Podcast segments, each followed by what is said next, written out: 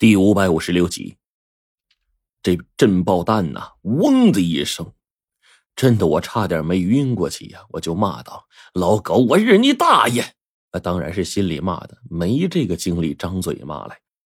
我就听到了一声惨烈无比的嚎叫，应该是那老焦的。不知道为什么，我也忘了我能晕乎了多久。这时候呢，我就往外边这么一看呢，好像战斗结束了。但是外面还是一片漆黑，按理说呀，我那哥几个还有我媳妇儿应该都在外面，并且呢，还有好几百个特战队员在呢，他们怎么可能都消失了呢？我现在啥也看不到了，就一个人都没有，啥情况？我死了？我赶忙就站起来掐了掐自己脸，感觉一阵疼。哎呦，不是在做梦，也不是代表我死了。然后我就往周边走啊，我想找人去。打开这个手电筒，就往周围照了照。哎，这人怎么都不见了呀？难道是惹到了青椒，让他一口全给吃了？那不然这事儿还怎么解释啊？不可能全军覆没了，一人没有啊？还是他们都逃出去了，没没照顾到我呀？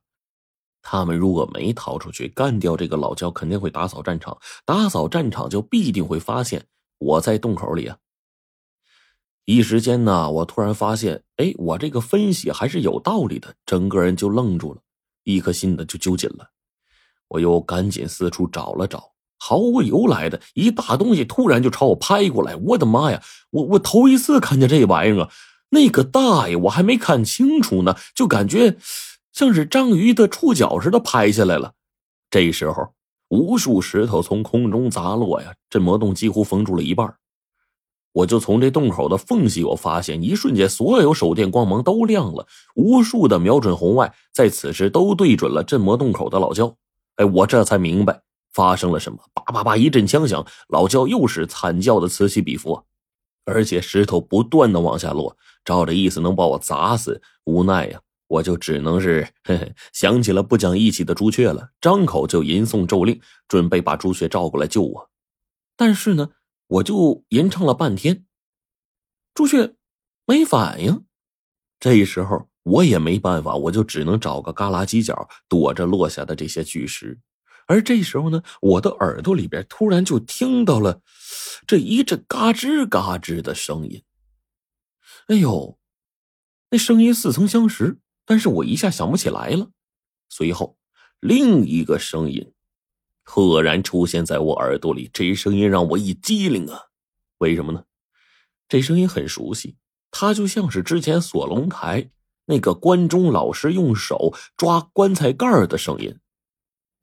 猛然听到这声音，我就想起了之前一次，这洞中许多的干尸，我当场就懵了。没记错的话，这个就是这些干尸活动关节的声音。完了，这些沉睡千年的。老粽子呀，终于苏醒了，我就拿着手电筒啊，颤颤巍巍的就往前面去照，然后呢，也不知道怎么犯神经了，我站起来了，往里走了，走了大概都有二十来米吧。那些已经枯瘦到就跟骷髅似的东西，大多数已经从地上站起来了。他们走一步都会嘎吱嘎吱的响，因为身体里边没有血液，瘦的皮包骨头、关节摩擦。所以呢，还没有完全活动开呢，我就心说，这些玩意儿要是给他们足够鲜血的话，他们肯定就能一下恢复过来呀。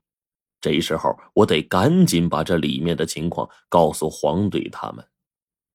此刻呀，干尸听到外面的动静，就一点一点往外挪。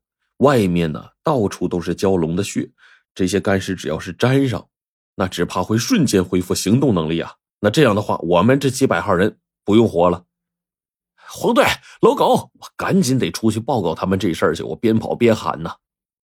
当我出去的时候，我就看到啊，鲜血横流的老焦出现在我面前了。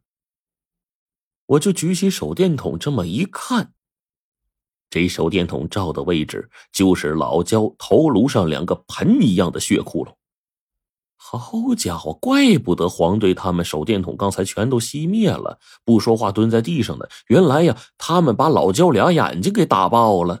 他们就趁着休息，让这老焦没办法下手，然后活生生的鲜血流尽而死。